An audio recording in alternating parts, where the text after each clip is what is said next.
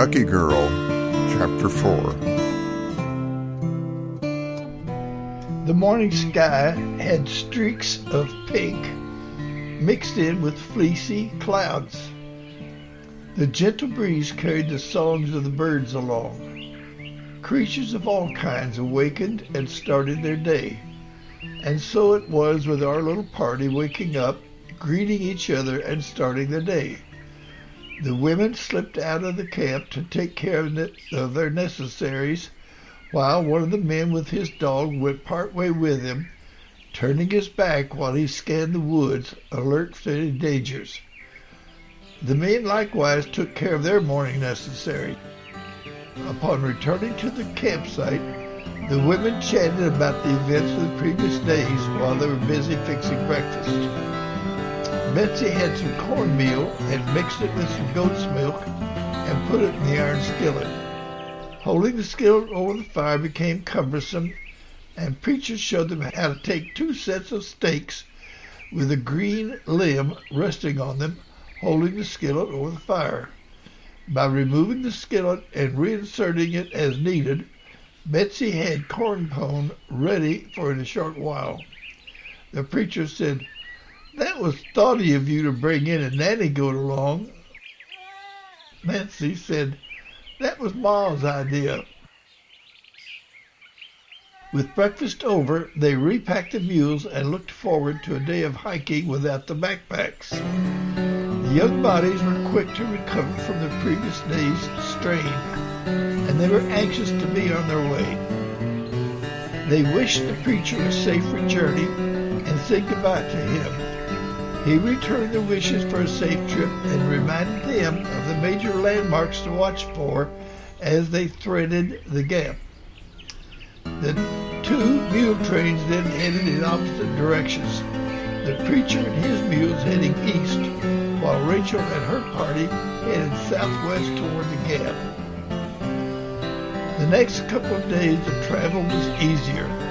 The little party did not have backpacks to worry with had mules to carry the load. The trail was now inclined upward and it was interspersed with rock. This slowed the party down somewhat, but it was not a difficult trail to traverse. Since it was an easier trail without the backpacks, it allowed for some conversation between the parties, though they were cautioned in the volume of a conversation knowing that hostiles could be behind the next tree.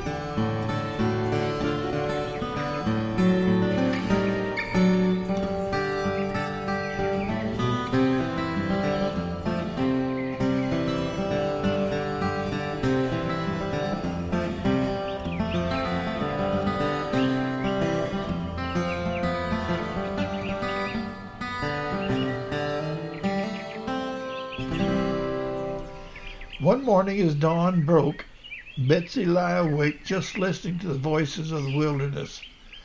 What with the birds singing and the trees swaying in the breeze and the last crickets of the night, the morning sounds were beautiful in her ears. She thought, what a wonderful experience the Lord is giving me. Bert is a stalwart, caring young man and is very kind and thoughtful to me. His loving is tender and hot, and I am so very fortunate to have friends like Dan and Nancy and Clem and Rachel. Thank you, Lord, and please continue to protect us from the heathens. She heard Nancy and Rachel stirring, and so she joined them in slipping out to do their necessaries.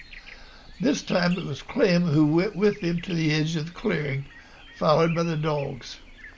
The men had already bagged breakfast so she helped Nancy and Rachel with the cooking preparation. She was still concerned about Nancy's stomach and problem and asked Nancy how she felt. The reply was, great, and so the day was started. The little party broke camp, packed the mules, and set off toward the gap. Climbing toward the gap was a little slow, but progress was achieved. You would hardly know that you're in the gap, Betsy said, except for the landmarks that the preacher Paul gave us. And the trails, as the trail was bending down somewhat, they came upon a nice clearing. Dan was in the lead, and his dog began growling. Quickly, the party tightened up and came together. They dropped the packs from the mules and took a defensive position behind some large rocks. The dogs were right in their warning because coming out of the woods was a party of Indians with painted faces. Waving tomahawks, they charged across the clearing. Rachel yelled, Hold fire and make your shots count. In another second, the Indians were almost on them. Clem shouted, Fire!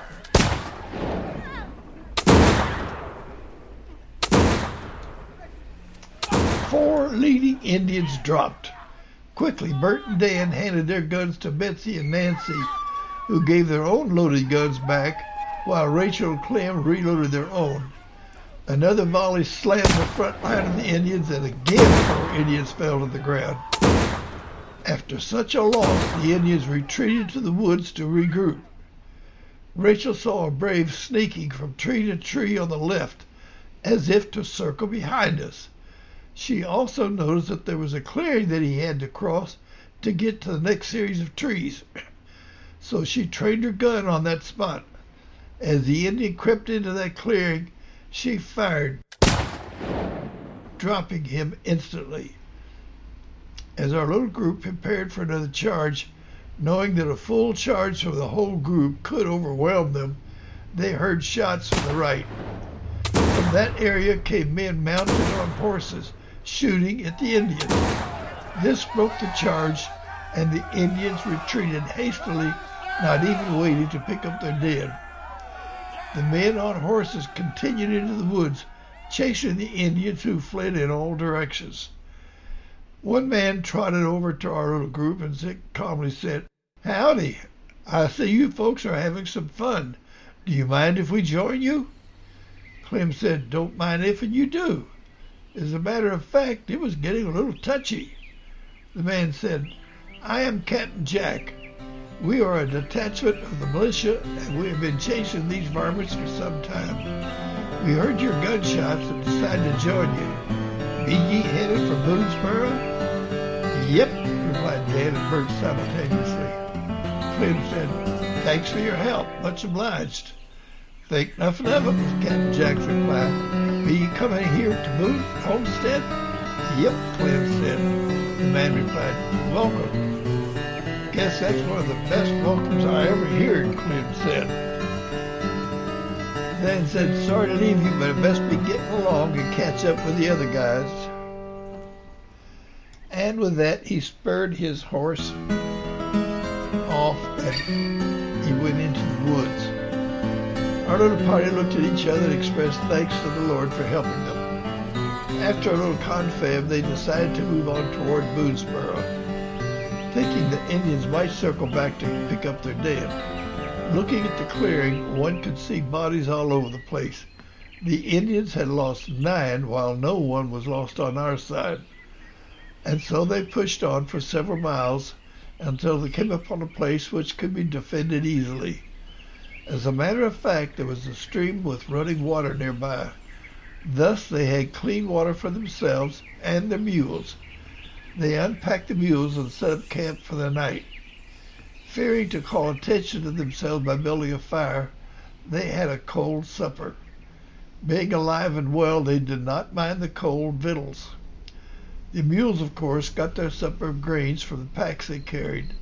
The dog liked, likewise were fed from game saved. So the little group quietly talked among themselves, going over the day's events. After setting the watches for the night, they curled up in their sleeping bags and slept like innocent children.